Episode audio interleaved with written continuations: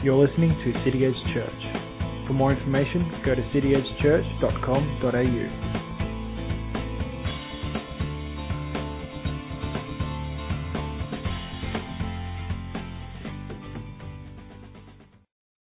I want to invite Dale and Angela up. You stand up and give them a round of applause as they come up.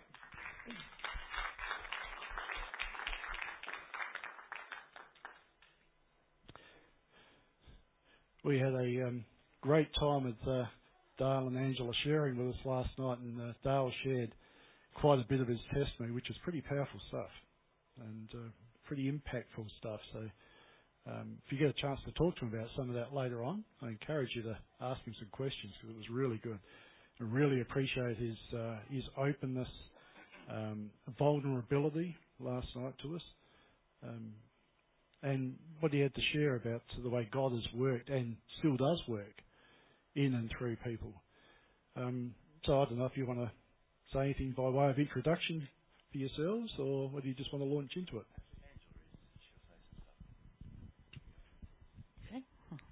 Hi everyone, I'm Angela and this is Dale. Um, just to tell you a little bit about us, we've been married for nearly 30 years.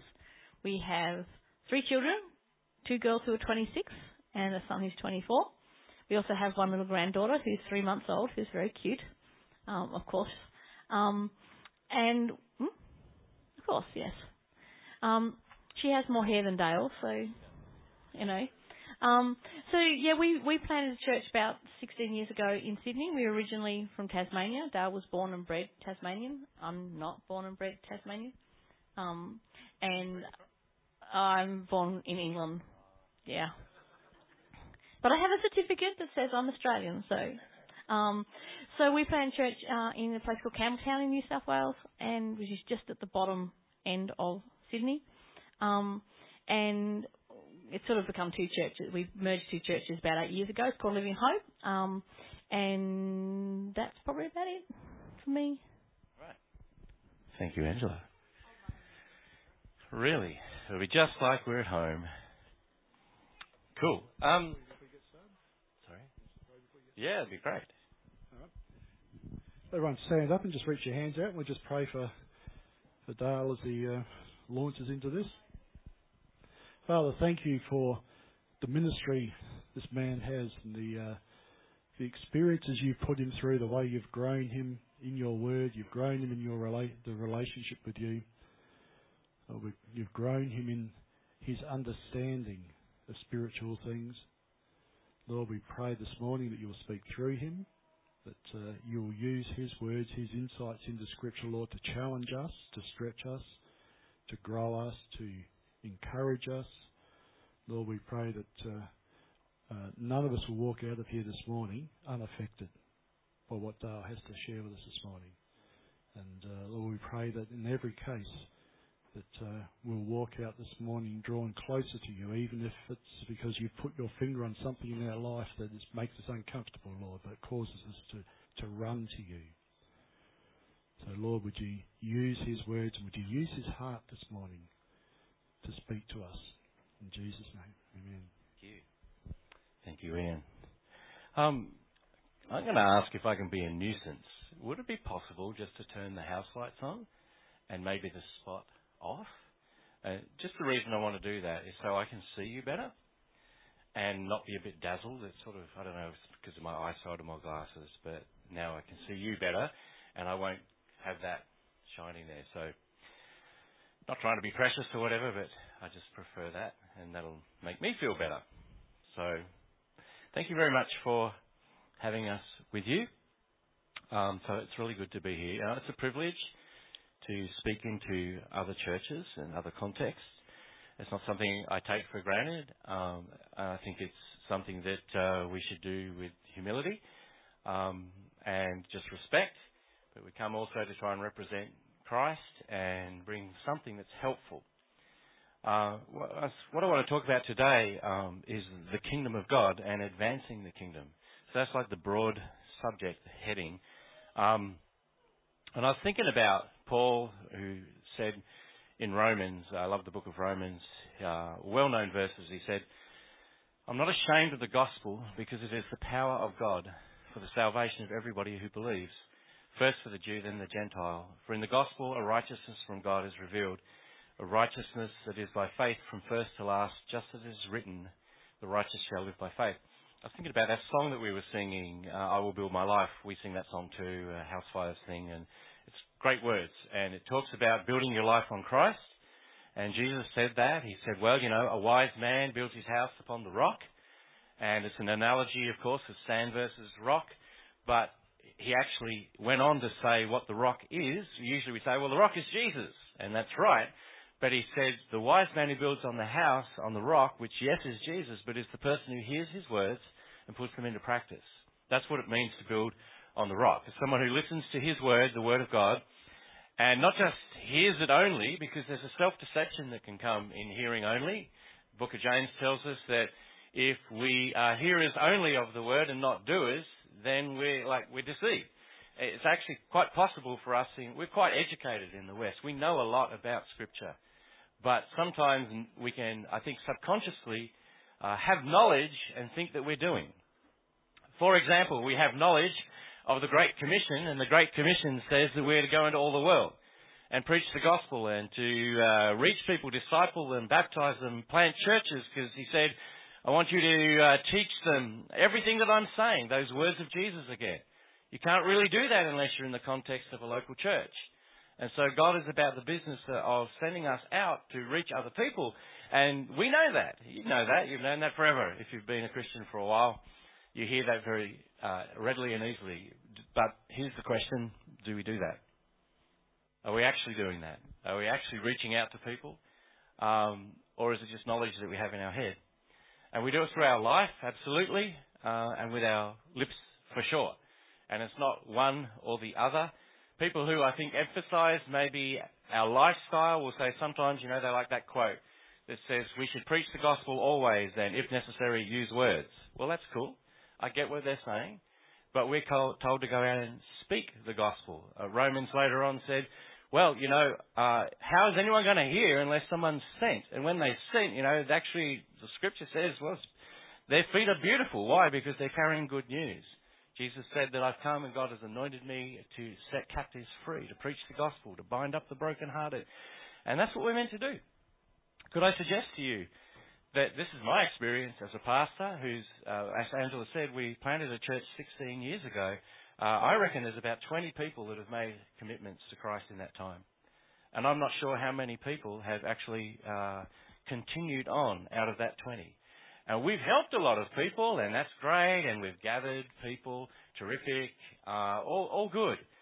And yet I think often that, man, we're missing something here. We are meant to be full of the power of the Holy Spirit, knowing Christ intimately, going out representing Him, and seeing people come into relationship with Him. We're meant to be doers of this word and going out. And the thing I was going to suggest to you to come back to what I was going to say a moment ago is that I think the church's default position is introspection. It's inward looking. Uh, you could be more bold and say it's almost incestuous, incestuous in an analogous sort of way, is that we are so concerned about us and what we do and how we function and what we believe and what we think, and we can have endless Christian gatherings but not be going out. So we've heard about the Great Commission, but are we actually advancing the kingdom? So it's a good question for all of us. And it's challenging for me, you know, as a pastor, I spend a heap of time with Christians. Christians are always wanting my attention. So I'm, you know, I'm in church, I'm in a connect group, and I'm in a leaders meeting, and I'm rah. And sometimes you may have your kids in Christian school, and there's nothing wrong with that. And so you're surrounded by Christians in Christian school, and then you go into all of these meetings, and then, uh, oh, what, now I have to reach out to someone? I'm a bit too tired for that, and a bit too busy for that. But God wants us to have a kingdom mindset and to think outside these four walls and outside our own lives. And He wants us to think about what He wants us to do, not just what we want to do. So thanks to Ian and Mel for having us. We appreciate it. And I just want to share a little bit more about what it is to have a kingdom mindset. So I think we've got a slide. Oh, there it is. And it's going to come up there. Excellent. So I want to talk about kingdom mindset. And so a really well-known verse is this one. Seek first his kingdom and his righteousness, and all these things will be added to you. Often, as new Christians, we read through the Gospels. This is a well-known passage. We probably bump into this fairly early on if you become a Christian, and you become aware of these scriptures. And we see that there's this priority that Jesus said that we should have is that we should be seeking first His kingdom, His righteousness, and all these things will be added to you. What things? If we had a bit more time, we could read the context. The context is talking about the worries of life, material things. Uh, not freaking out. The passage says, don't freak out. That's me ad-libbing. Uh, about these those things in life. Don't worry, God cares about you. He looks after the birds, doesn't he, of the air. He cares more about you. He knows the hair on your head. Some of us it's easier to count than others. Um, and so God is interested in us. And yet the very thing that he says here, uh, in the context of those worries of life and material pursuits and, and food and clothing, etc., I think they're the very things that stop us pursuing the kingdom often.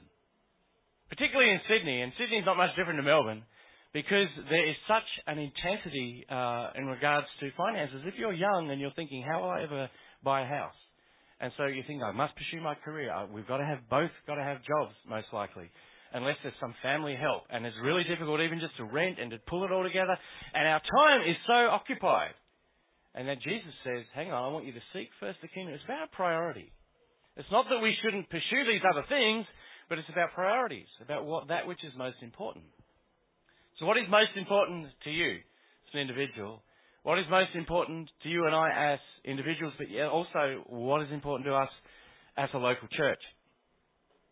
So a good question to ask, and the answer is at the bottom there on the slide in a simple way, is what is the kingdom of God? What the heck is Dale talking about here?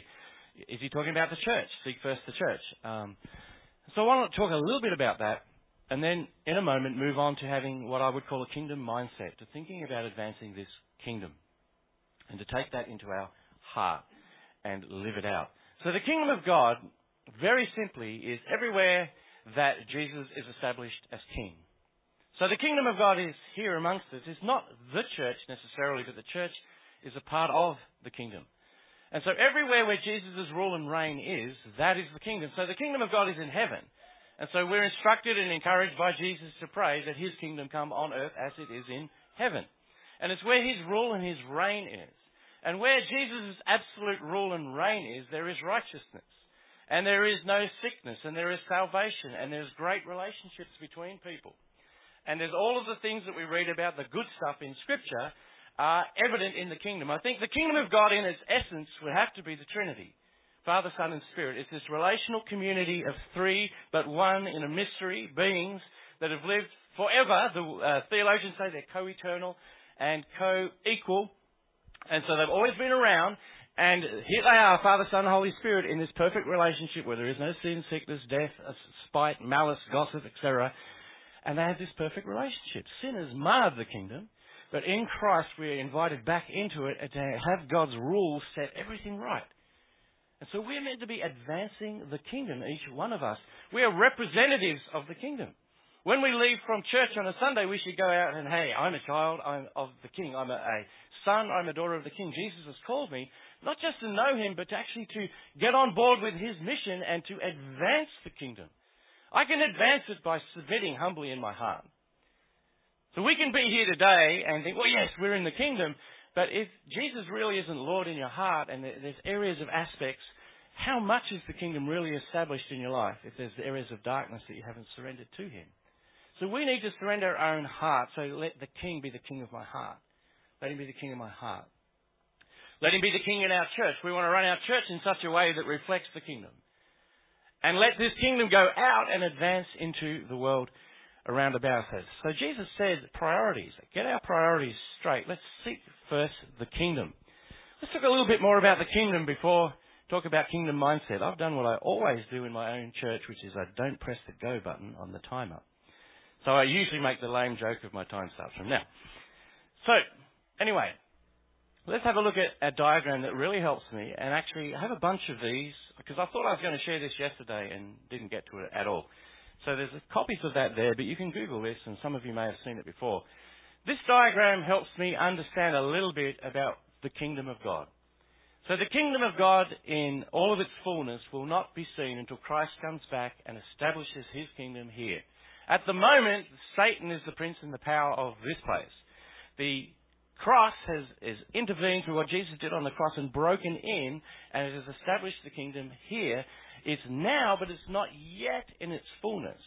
And as I said earlier, that when the disciples said, Well, teach us to pray, Jesus said, Well, pray this way Our Father who art in heaven, hallowed be your name, your kingdom come, your will be done on earth as it is in heaven. That's the establishment of the kingdom. It can be in our heart, it can be in our church, it can be in our schools, it can be in our society, it can be in nations.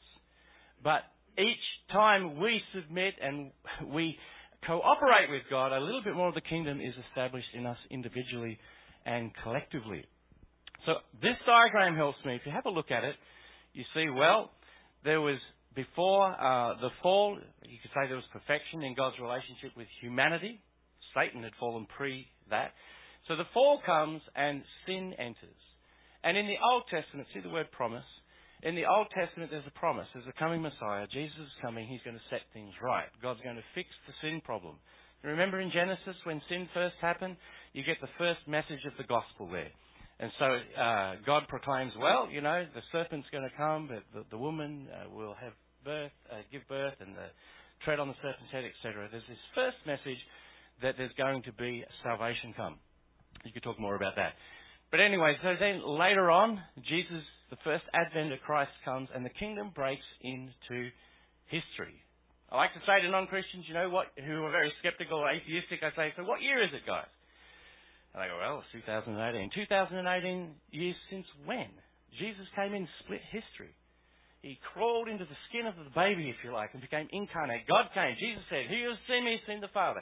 He broke in, modeled, if you like, lived, showed us who God really is, in the flesh in a way that we can grab hold of and communicate to us and grasp in our mind and our heart. And then, as you know, he paid the penalty for our sins on the cross. So the kingdom breaks in. Death, sin, Satan defeated at that time.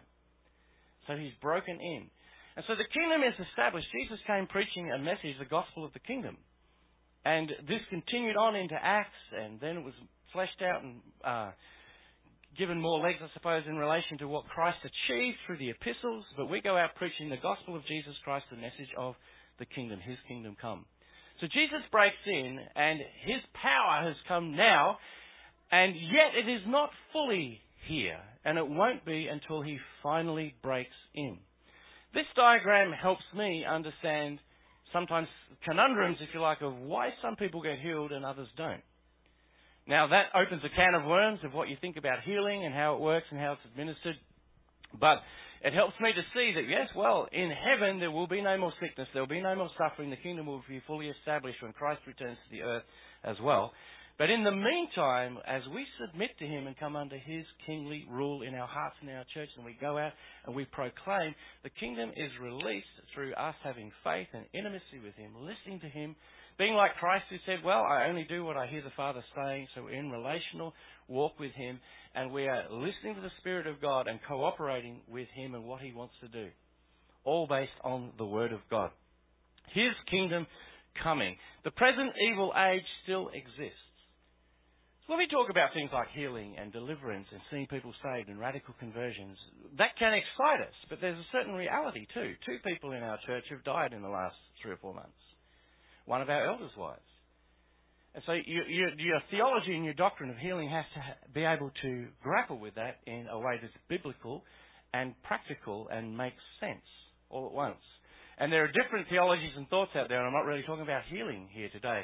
But I do know this, that there's going to come a time where there absolutely will be no more sickness. And we, we pray for the sick, and we, we believe God for healing now. But at the same time, people die because of sin. And we have to have it, I'm not preaching on healing, but we need a strong theology to walk through this life in such a way that we don't destroy people's lives and give false hope. We need a good theology about healing and suffering. I tell you what, the, issue of suffering, when we want to advance the kingdom, that's a big deal to people out there. If there's a loving God who's all knowing and all powerful and all, did I say all loving? All the omnis. If he's doing all of that, then why? Why do kids, babies, get raped by pedophiles? We have to have a strong theology uh, to answer these sorts of things. Anyway, I should stop. Move into what I really want to talk about. So we want to advance the kingdom. and we have an understanding that it's not here in its fullness yet. Uh, and I want to talk today, in the last bit of time that I have, about what it is to have a kingdom mindset. A mindset that actually sees the importance of this, sees the priority of this, sees that Jesus has called us to this. We don't want to just be internally focused in our church and in our own lives, but we actually want to advance this kingdom. There's another slide. Uh, you can Google this concept. You can Google the now and the not yet. And you'll find various ways that this is expressed. And I find this helpful in the big picture of understanding the kingdom. So, moving on. I referenced this a couple of times, so we don't need to talk about it again. But let's move on and actually look at what I like to call, let me get organized here. The church, if you like, versus the kingdom. Everything's sliding. It's not really the church versus the kingdom. But what I want to do is, again, to rattle maybe the way that we think. Remember how I said that we can know that Jesus said, go into all the world, preach the gospel, establish the kingdom. But are we actually doing it, being doers of the word? And unfortunately, that's not quite centered on there, but you'll get the idea. And it's not really the church versus the kingdom, because the kingdom is everywhere that Jesus is king, and he may or not may not be king in the church. But for us, we can have a mentality that again is very church focused. And I want to just touch on some of these things. If we have a church only focus, we tend to have the view that Christians go to church. Whereas if we have a kingdom of God view, we realize that Christians are the church. Now again, most of you, you know that. That's pretty much ABC. When you become a Christian, you sort of realize, oh, it's not the building and it's not the meeting, but it's actually me. I have been born into the church. If we have a church only mentality, we can think that church is, Sunday, sorry, is the main event. Sunday is the main event. And sometimes in our lives we are so busy in everything that we're doing that really, it's all we can do in Christian commitments sometimes is to get to a meeting on a Sunday. If we have a kingdom of God mentality, Sunday is a place where we get encouraged from what's happened over the previous week, but also where we get equipped for this ministry of what we're doing when we go out. We should be fo- refocusing on Jesus, being filled with the Holy Spirit, and being equipped to take this gospel out into the world. If we have a church only mentality, we can think, well, the minister does it all. But if we have a kingdom of God mentality, we realize that every one of us is a minister and we are meant to go out there. Ephesians chapter 4 says that leaders in the church are meant to equip the saints for what? Works of ministry. The guy that started NCMI once, he came to our church. And uh, on this point, he, he said this. He said, every time I go to a church, or sorry, every time I take over a church, he said, or start a church, said, what I like to do on the first Sunday is this. He said, and I think we'll do this today. He said, I get a piece of paper and I like to give it to everybody in the church and I want them to write on it what's the things you really think that the pastor and his wife should be doing. So he said, this is what I like to do. So find out what the people think. So, and I'm sitting there when Dudley Daniel, the guy that said this, um, started the NCMI network, him and some other guys, and I'm sitting there, I'm thinking, oh no, what's he doing to me here? He's putting me in the hot seat. He's to, all this pressure's to be on me after you've been here. And he said, he gets people to write down what, what you really think. That Ian, that Ian, he needs to be doing this. Mel needs to be doing that. Or if you're in the deacon team as well. And I was feeling a little bit threatened. I thought, what's this guy up to? And so, but he said, then after I do that, he said, I get everyone, now have a look at that piece of paper. And he says, go do that. You go do that. I'm like, ooh. Now, you don't just roll off and do whatever you want because that's chaos. Because you've got to do it in relational uh, context with your leaders and out of respect, let people know what you're up to and bounce things off them. That's just normal church life. But you see, the thing that you see often in church that you think that the church really should fix this thing is what's on your heart, and you may have a gift and a disposition towards that. And so, actually, you may well be the person to fix that. And so, a kingdom mentality is not looking at me, the leader, sorry, and thinking they should do it. And actually, the leadership shouldn't be thinking, "Well, I've got all of these things to do now. We've had a church handed to us. I've got to do this, this, this." There's certain realities to that, but what we really need to do is to equip the saints for the works of service. And so Paul says that actually that we have this ministry, the ministry of reconciliation, 2 Corinthians 5, that the whole church should take on this ownership of this mission. You know, the Apostle Paul, uh, someone pointed out to me recently, I thought it was quite profound. There's a number of reasons why he wanted to go to Rome and why the book of Romans was written. And one of them was that he wanted a forward base of operation, if you like, to take the kingdom to Spain, if you read the whole book. And if you think of the known world back then, there's like Spain, and after Spain, if you go into the water, there's not much that they knew about. They probably had heard of England, and then there's Wales, and people said that Wales, people viewed it as the edge of the world. And I reckon the Apostle Paul, this is just my theory, I reckon he has such ownership of the kingdom message and his part in it that he thought that he was personally going to take this thing to the ends of the earth. It was so burning in his heart. The minister doesn't do it all. In fact, that's a sure way to burn out. But one of the major roles of the ministers is to equip the saints for the works of service and release you guys, and you're in it together. A local church should have a sense of we're in this together in Jesus' mission. Not NCMIs, not City Edge per se. Yes, you can use that language, but ultimately it's Christ who we're serving. Do you have a church or do you have a kingdom mentality? If you have a church only mentality, you can think, well, the people are equipped to serve in house. We need people doing the coffee, and we need people on the drums, and we need people doing kids' church, and we need, need, need, need. All of these functions that churches naturally and normally do, we want to do that so that we can grow. Often we want all of those ministries, if I'm honest, so that when Christians visit us, they will see that we can provide for them, and they might stay. I think we do that. But if we have a kingdom mentality, we're realizing that yes, we do those things because they're important, but we're also equipping the saints. How do you answer the person that says, How does the loving God who's all powerful, all knowing, allow suffering? You need an answer for that. Set apart Christ as Lord of your heart, Peter says, so that you are prepared. You have an answer for anyone that ask, might ask you for the hope that is within you. When someone says to you, I don't believe the Bible because, uh, you know, of evolution. That used to be one of the things that tripped me out. What do you say to that?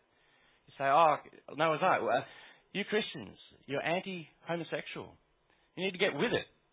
When I was in uh, England recently, we went over for my daughter's graduation, um, and I went out, was making a tradition of this with my daughter's boyfriend, and we chat, and he has a Christian background. He grew up in the church. And he said this to me, and I, I believe it reflects a lot of how Western Christians are thinking. He said, I think the Bible needs an overhaul. It needs a new version. And from a non-Christian's point of view, you're right, it's funny to us, but from a non-Christian's point of view, I see what they're saying. And some churches are capitulating to that, aren't they?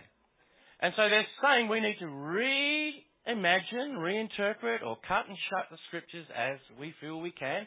Sometimes they just say, I just straight out don't want to accept, for example, the fact that God says that homosexuality is wrong. Others want to reinterpret it and say, no, the Bible doesn't address, uh, sorry, what is happening today through consensual adults. What, what are you going to say to people? And sometimes we can think about it theoretically, but I personally think that all of us should have some uh, gay people in our lives so that we humanize them. They're people whom God loves. They're made in the image of God. Do you know why they want to get married? It's because they're made in the image of God. And so they, they want to get married because God stuck it in them to be married, to have a lifetime partner, to be one flesh. Um, and it's broken. Sin, or, or, we're made in the image of God, but it is stuffed up by uh, sin on every level. God communicates. Our communication is terrible. God's made us man and woman to be together, two people in, in sexual intimacy, you have children, so on. It's messed up, our society. That, so they want to do it their own way. It's broken. How do you answer that? Be absolutely loving clear with what you understand with the Bible, represent Christ well, advance this kingdom through actually being in contact with, I mean, it's a hot topic, isn't it? Particularly with the gay marriage thing that happened. But any aspect of life. And so I have a friend who I grew up with who's gay, and I think he's trying to be a Christian at the same time. He has some level of faith. And we were chatting one day backwards and forwards on Facebook, and we, we went through all the backwards, forwards things that you say about it all. He said, so what you're saying is that my, I may have a desire for guys, because he was a guy, um, but he said, uh, and God then doesn't want me to act on that desire. So this God who you want me to serve in your understanding of him, he wants me to live alone. And that's, you think that's okay. Like, hmm. And you may well have an answer to that already, but we need to engage people if we're going to advance this kingdom. And I didn't quite know how to answer that as well as I could answer it now, so I said a few things to him. But my answer to that now, just by the way, would be um, I would say this. It's like, well, God does want us to have a holy sexuality, whether you're heterosexual or homosexual. And I hear what you're saying, but I want you not to think that God does not have the ability, one, to help you, to be with you, two, and three, also to change you. Because our society, I mentioned this very briefly last night, our society um, likes to say you're born that way in regards to many things, but particularly on this issue and the whole gender fluidity thing is like nuts to us. But people who are struggling in that, we need again to have a good answer. But Scripture says that in fact, if you're not born again, you cannot see or enter into what? The kingdom. This kingdom, Jesus said. You can be born again. We don't want a gospel that's empty of power for change. So in my brokenness, when I came to Christ, there were many things wrong with me, but there was a power of God to change. Not just some external thing, not just a show of religion, but power to change. Paul says, I read the verses at the start, I'm not ashamed of the gospel because it is the power of God. Why do you think he said that? Look at him. He was messed up, a murderer, killing people. He wrote half the New Testament.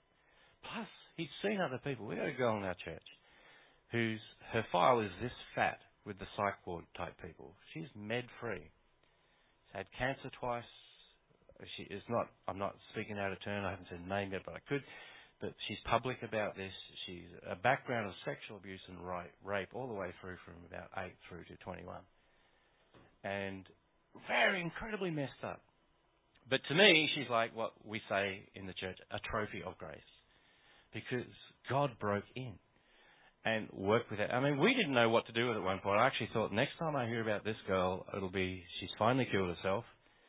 Uh, the funeral is on such and such day. Part of her story is that, going off on a bit of a tangent here, is that the only reason she is alive today is that when she went to the doctors once to fulfill a script, she had decided finally to actually do the deed completely. Researched it, knew that if she dropped them all, she'd die. The chemist, the only reason she's alive, the chemist gave her the wrong drugs. And when that happened, she thought, maybe God loves me after all, and He's interested. And it was the beginning of a long journey back. And she to us, Angela, I often think, she's one of the reasons why church planting has been worthwhile. Uh, because if we didn't, maybe she wouldn't be here, and maybe she would not be in heaven. I've gone on some tangents there. But we need to be equipped in this house to go out there. We cannot be just focused on here. This is not just a rah rah sermon, and there's some of that. I want to inspire you and encourage you, but it has to be a grassroots change. And in fact, a lot of the issues that we see in church that may divide us over difference of opinion and stuff, I tell you what, if there's people getting saved on a regular basis, those things become almost inconsequential. And you think, why the heck were we so worried about what was going on with the coffee on a given day when this person over here from the drug world has been radically saved? Does that make sense? What is your mentality? Are you thinking small or kingdom? So we equip people to also serve in the marketplace. It's not either or, it's both and. I like that little saying. The mission is getting to meetings. This is a bit like the one getting to Sunday. Sometimes it feels like it's a mission to get to meetings. Oh, there's another meeting. Oh, I've got to get to that thing.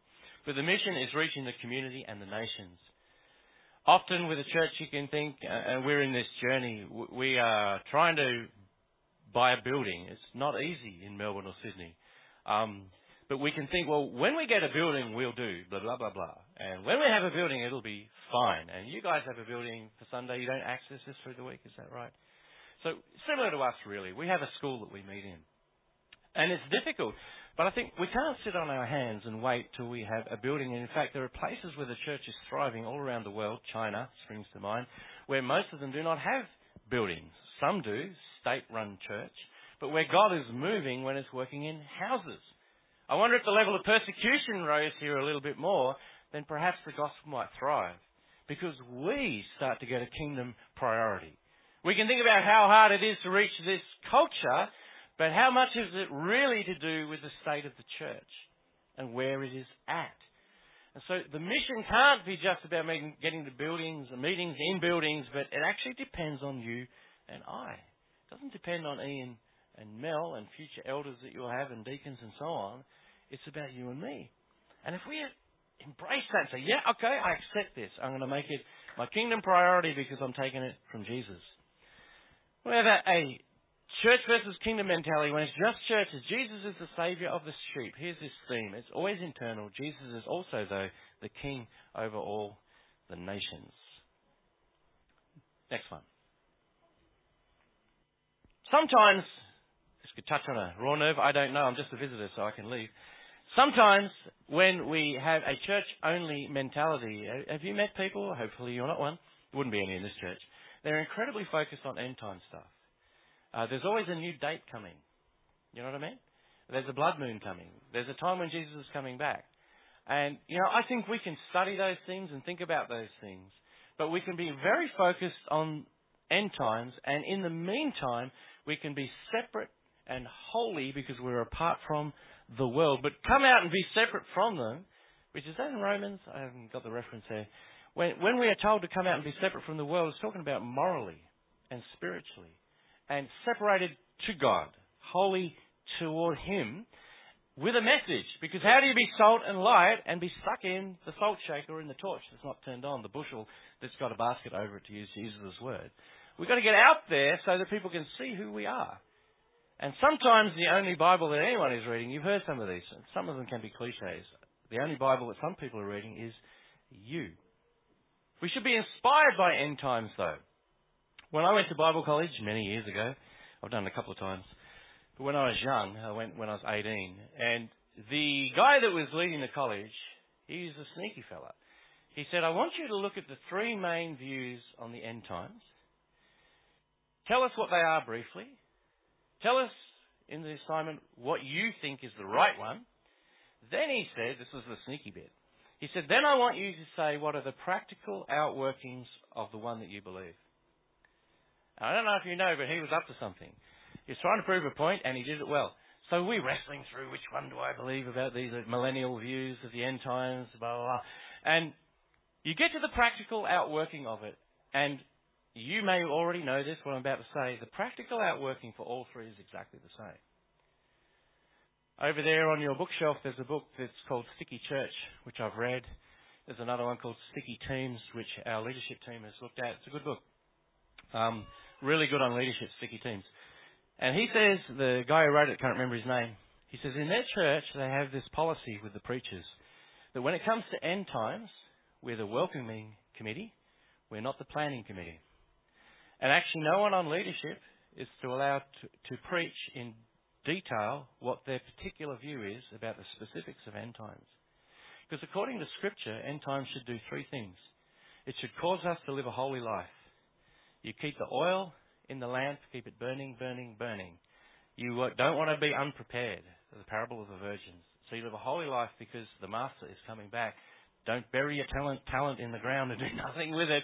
Be faithful to Christ because He's returning, and there's a judgment seat coming for Christians where we will be judged on what we've done, not whether we get in, but what we've done as believers. You know about that. The Bema seat in Greek, it's called, uh, 1 Corinthians talks about it.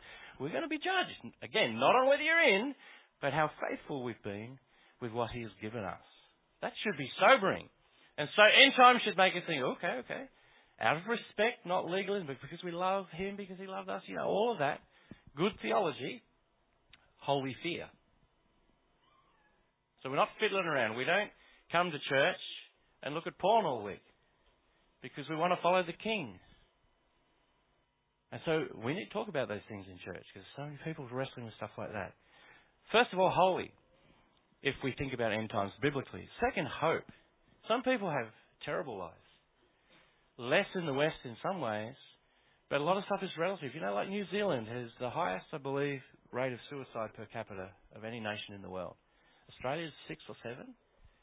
Uh, we're doing a hope walk next Saturday. Um, you may have heard of that. A lot of NCMI churches are doing it. It's a suicide awareness and prevention day. It's getting bigger than Ben Hur, the old expression is. We don't know whether we're going to have 150 or 800 people or, or what, but we're on the radio and we're trying to serve our community and take hope out there. For believers, if you're going through a really difficult time, I think of the people in our church recently who uh, lost their spouses there's a hope in the fact that we know that Jesus is coming back again, that this kingdom is going to be manifest in its fullness. And it, it puts my suffering into a, a level of perspective. And I can cope because I know Jesus is coming back and it's not going to be a permanent state of affairs. So, firstly, holiness. That's what end times should inspire in us. Not endless debating and argument, holiness. Hope, evangelism. Surely, Get out. This gospel will be preached all over the world to every tribe, nation, tongue, every ethnicity. And that's the job, that's the mandate that we have from Christ. If we're kingdom mindset, then we can't just be focused on the church. Does that make sense? So the focus is on uh, in the church can be getting bringing people in bums on seats. Sorry to be a bit crude, uh, but you all know that what church is about is the ABCs: attendance, buildings, cash. And if you've ever been in church leadership, you know it's true. And we do this. You get into a meeting like on a given Sunday, and you're up the front usually if you're the pastor because you're doing stuff, or one of the pastors, and you're thinking, is the building filling up? What's the attendance? You think, I wonder what that offering will be. Hopefully it's really high today because, you know, we're taking it. Um, but buildings, what are we doing? Where are we going? Have we got an acceptable space? But the advancing of the kingdom is not dependent on any of those things. Do you reckon that Jesus was super concerned about how much money their little band had and the, in the effectiveness of his, of his mission? Well, he. Was that? Yes, well, he allowed that guy, Judas, to be in charge of the money, and he knew what was going on with him. It's a bit of a mystery of the level of his omniscience. You know, he emptied himself, but yeah, absolutely. But I don't reckon how full the coffers were would have made much difference. I know a guy that took over a church in Newcastle, and he went in and, and he found that it was in a, a mess financially. And so he felt like, well, he couldn't bless people. He has a real heart for the poor. He, he, his church, uh, he's not leading it now, but his church still feeds hundreds of meals a week to the poor. Westpac give them two floors of their building in the central Newcastle for a dollar a year or something. You know, one of these deals because of all the good work he does with the homeless and so on. When he first went into that church, he just was trying to do kingdom ministry. They had a building, they had some money, they had these great resources, but they were broke. So what he did was he just gave every cent they had away. Everything. Just gave it away. And he stood up in front of the church and informed them that, you know, they didn't have a lot, a few thousand dollars. He just said, I just gave it all away. Just got to give it away. We need to get it. We need to change our mindset about how we think about Finances. Usually pastors like to try and convince you why you should give 10%.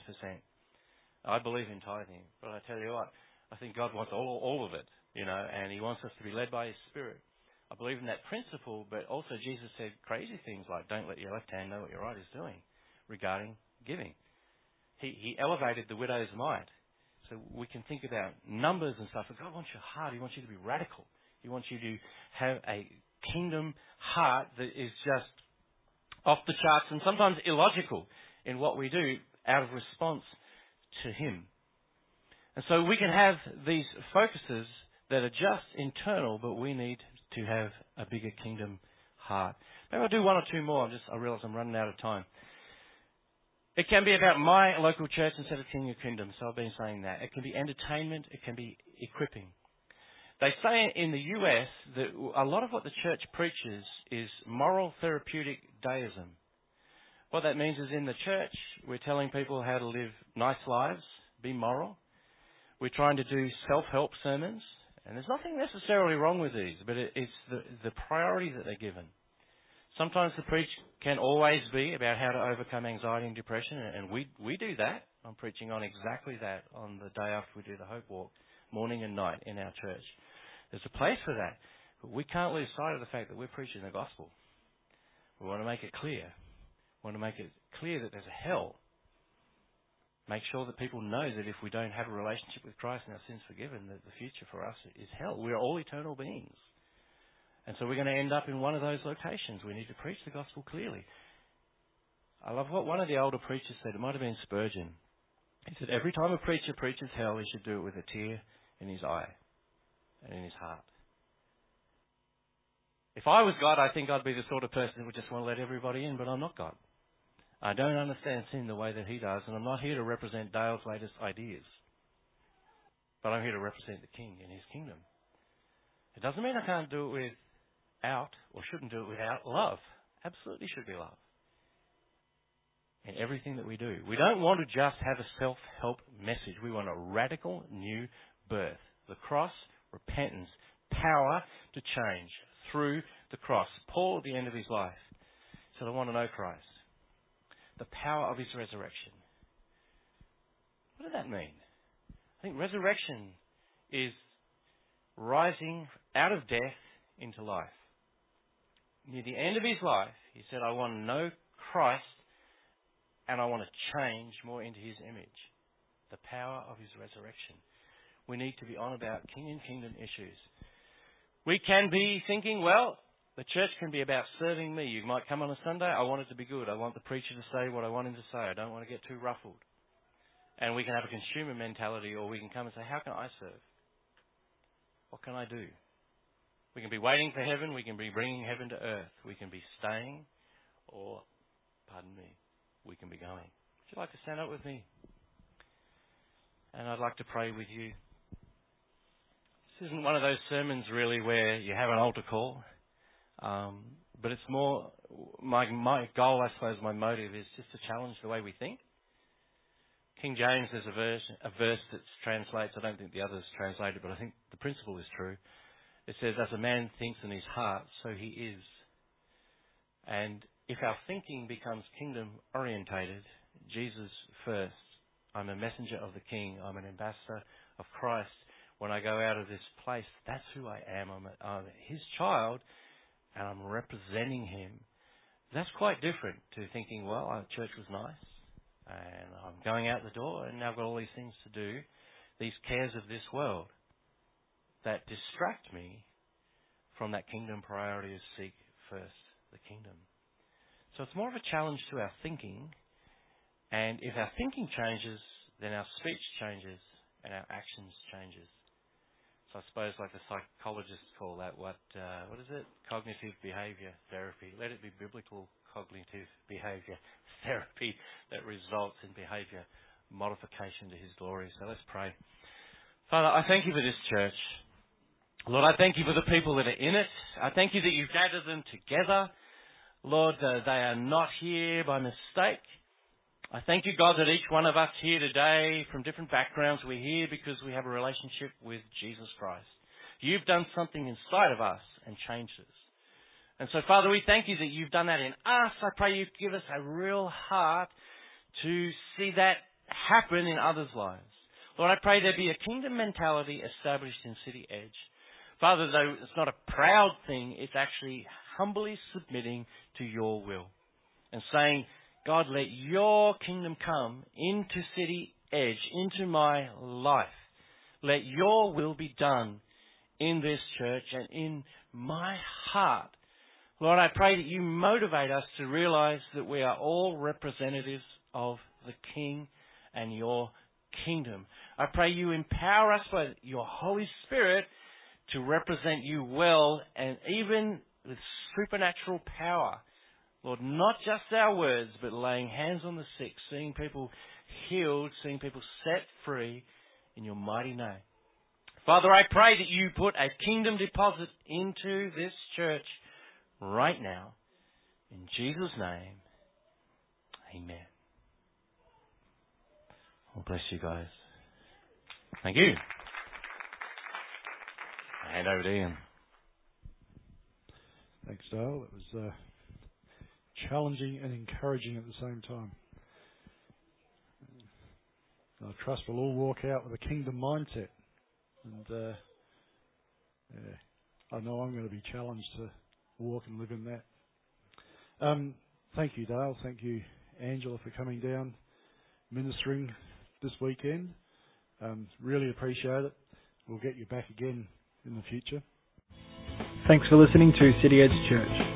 For more information, go to cityedgechurch.com.au.